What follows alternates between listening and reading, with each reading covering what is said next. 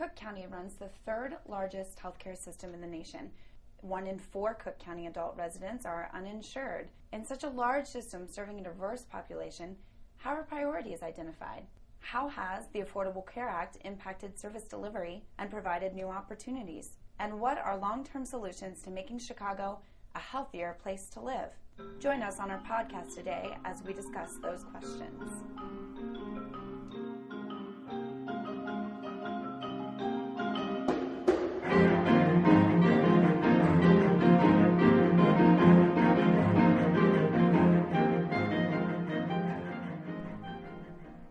The Chicago Policy Review and the University of Chicago, this is Chicago Policy Radio. I'm your host, Ann Knapke. Today, we're talking with Linda Shapiro, Chief Strategy Officer for the Cook County Health and Hospital System.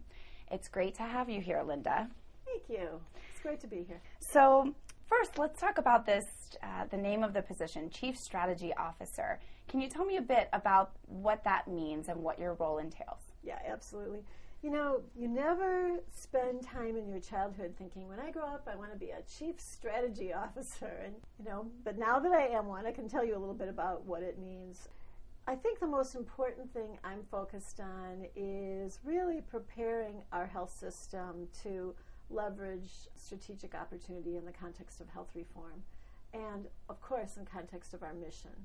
So we have a strong history at the Cook County Health and Hospital System and we've got um, an amazing legacy of taking care of populations, regardless of ability to pay, for decade upon decade. It's also a premier training institution and research institution. But with health reform, all sorts of new opportunities abound.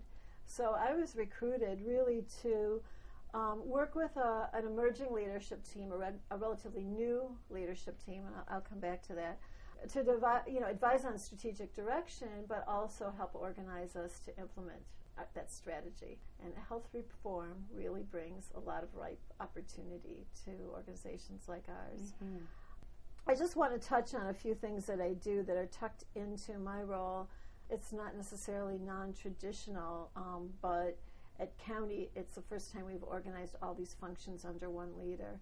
And those functions include managing relationships with external stakeholders. In our organization, that might be elected officials, appointed officials, civic and other community mm-hmm. leaders. Mm-hmm. Um, also, looking to our internal constituents, really assuring that county residents, that our employees, and certainly our patients are well informed and engaged in our mission related programming. And then, you know, I'm also concerned with elevating our reputation uh, locally, nationally, making sure people know what we do, what we have to offer, what we're about. There's one really interesting part of my portfolio that hasn't really been fully deployed yet, but I'm, I'm interested in bringing to to my organization, and that's focusing at a strategic level on improvement in the patient experience. So while um, usually that's a, a role that usually lies within operations or medical medical departments. In our organization, I'm going to be recruiting a leader who will work through people almost campaign style to pick one, two, three different initiatives to really frame some goals that can be measured and implemented and championed that external and internal um, leaders can get excited about. Mm-hmm. So that's that's sort of nascent. That's on the horizon. But I think bringing that role in as part of our overall strategy is smart. It wasn't my idea, but I think it's it's mm-hmm, a, a, smart mm-hmm. one. Let me just answer um, the last part of your question. I just want to tell you what some of the key relate, interrelated functions are. I think it's important because we're here at a university. I do get you know calls from students asking periodically what types of roles do you have responsibility for? Um, so, just to tell you what the key functions are in my area, as well as strategic planning, which is maybe a little obvious from the title, um, communications, media relations, public affairs, intergovernmental affairs, community relations, which I mentioned, policy development. Policy is like our oxygen because if we're really mining um, strategic opportunity, we really have to understand what the policies around us yield up. Mm-hmm. Um, decision support Now, at the Harris School, that's your oxygen, really the analytics and you know understanding the environment, measuring uh, our progress. Marketing and brand management. You know, I went to the business school here. That that's where I first learned to think seriously about um, marketing and brand ma- management. And then, last, as I mentioned before, patient experience. So those are the key functionalities. That is quite. Um, you have quite depth and breadth of responsibilities, Linda. Thanks for sharing that overview with us. I'm wondering, as you listed off all of these communication, media relations, policy, decision support is so interesting to me. I can imagine that there might be some competing priorities that bubble up from those different areas. And I would imagine that you spend probably quite a bit of time thinking through okay, given those different stakeholders that you outlined in your first answer, then how do we how do we identify which receive attention, a limited amount of attention? Chicago is, is one of the largest healthcare systems in the nation, over a billion um, dollar expense budget. How does your organization then go about divvying through those priorities and really um, defining what's actionable in the short and long term? So, one of the things I have to say, I am interested, personally interested in all those key functionalities. Mm. They all excite me. And um, one of the things that I like best about my career history and my um, my position right now, I love building a team of people who have expertise and interrelated capacities with a certain degree of role clarity assigned to the expertise, but also with an all for one, uh, one for all orientation toward how the team functions. Because as you said, there are a lot of overlapping ideas embedded in, in those, those functionalities. Let me just tell you, we do have some goals in our area, and I'll tell you what, what those look like. And then we have some key priorities for the organization. Let me, and I'll talk about both. Great. So, you know, just if my my little area, we're calling it a strategy and external affairs area, if my area is successful, we will be well regarded both by our patients, by you know county leadership, by external leaders, um, by the media, by our own employees. If my area is successful, we'll have strong partnerships, and that might be something that's a little bit new for county. But I think to achieve the goals that I'm going to outline, to really have not just a delivery system focus, but a population health focus and a plan focus, we couldn't do it without partners. And the partnerships are very exciting for me. Um, I think there's a, a, lot of opportunity that we can pursue in the future with our partners. So um, we'll have great partnerships. And not just with uh, healthcare entities, but other community entities that support health. I happen to know, Ann, that you have an interest in health and wellness. Mm-hmm. so I think it's easy for you to imagine what that um, there's so many factors that contribute to health other than delivery of medical care, mm-hmm. and that that's part of our our set of ideals as well. I want to help our organization be influential and proactive and innovative. And so, if we're successful, we'll be part of the Idea Factory. And then I also want to help us have a strong, unified voice across our system. And I think that's important because in an, in an era like ours of so much change and so much dynamism, um, I think there can also have a feeling of confusion. What's next? What what it will change yield up.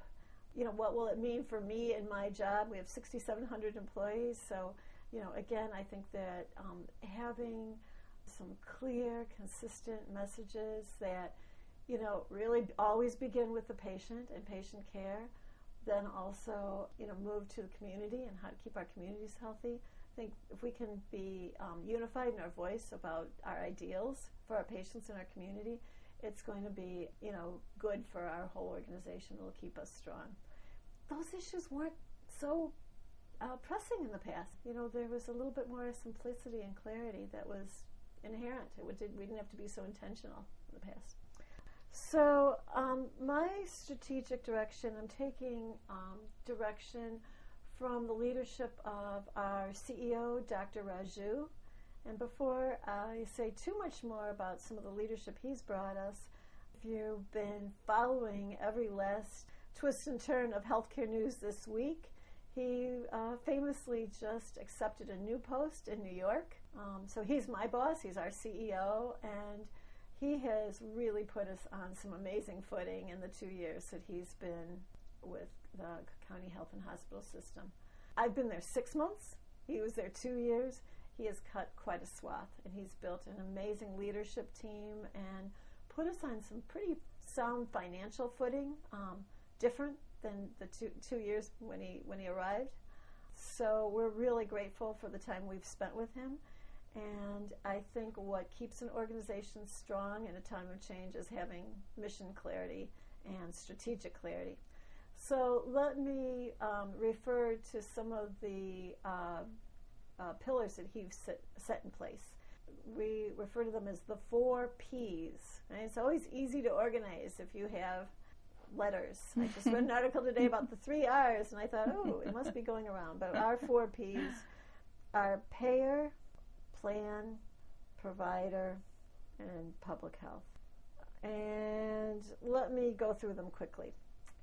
Let's start with provider. I think people, when people think about Cook County Health and Hospital System, they said, mm, you provide medical care. And we provide a lot of medical care. We have two hospitals and a, an ambulatory care network of um, 16 health centers located all across the county. We have a, geographically, we have a pretty big county. Mm-hmm. I mean, mm-hmm. think Arlington Heights, Chicago Heights. They're not they're not close to each mm-hmm. other. Mm-hmm. Um, and diverse populations. Very diverse mm-hmm. population and diverse needs. We also have we take care of uh, the healthcare in the correctional institution. We um, have a specialty center uh, for HIV/AIDS, our, the Ruth Rothstein Core Center.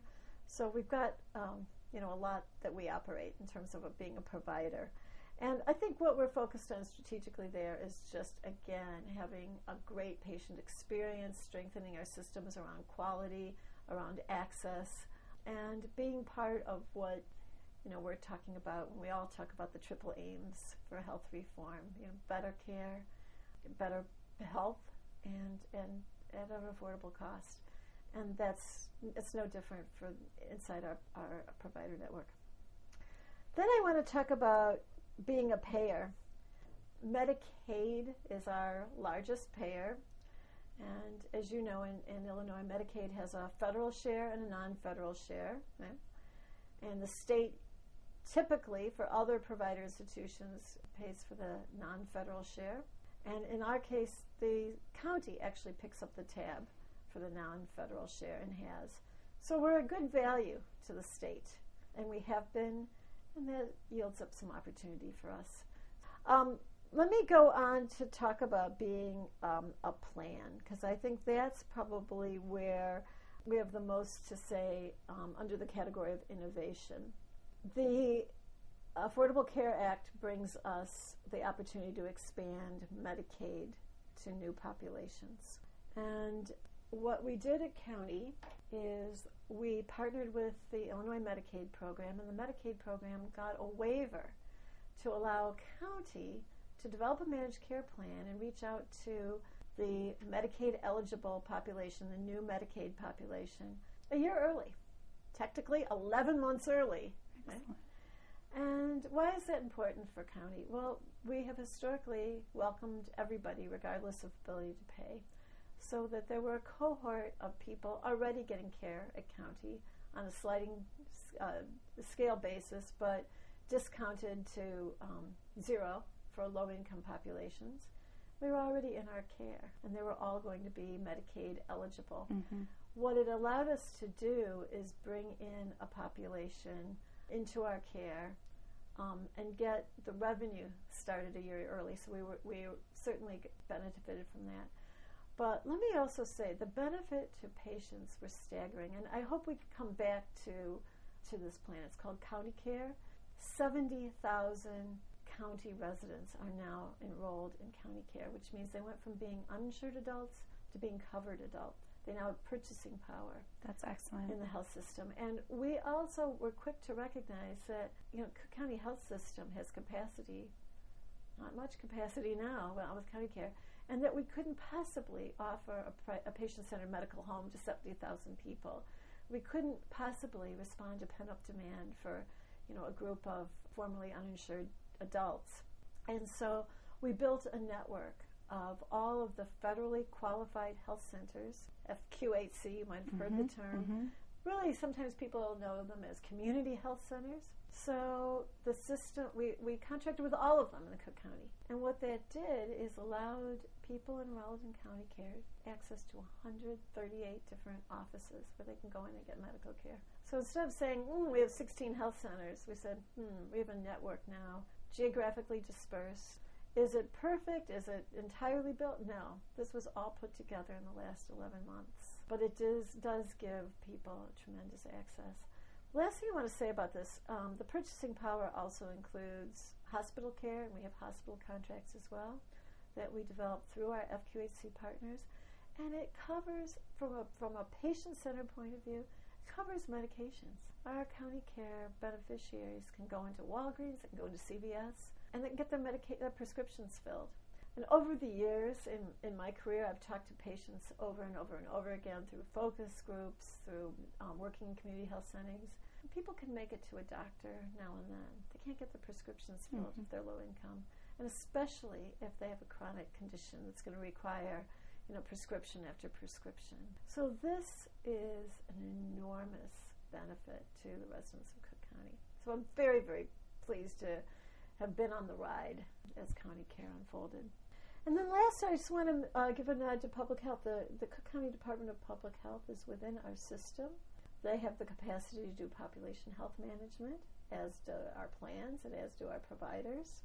They have the capacity to look at health status, social determinants of health, um, some of the population underpinning um, causes of population health status. And by having that integrated within our system, it's given us the opportunity to lean back and say, wow, what's the potential of all the administrative integration we can achieve by being a provider, being a plan, being a payer, and having a population health management focus driven not just by our health, our public health system, but also by other elements of our of our whole overall system. Our four P's remind us that we're not just a provider of care. That's probably how people traditionally look at county, but we're really looking at what's the best way as a county uh, health system with all those elements to really think about health. How can we get people to the right location with the right services at the most affordable cost to really start moving toward? Well, I think that is quite a noble goal. Um, Linda, thank you for your time today.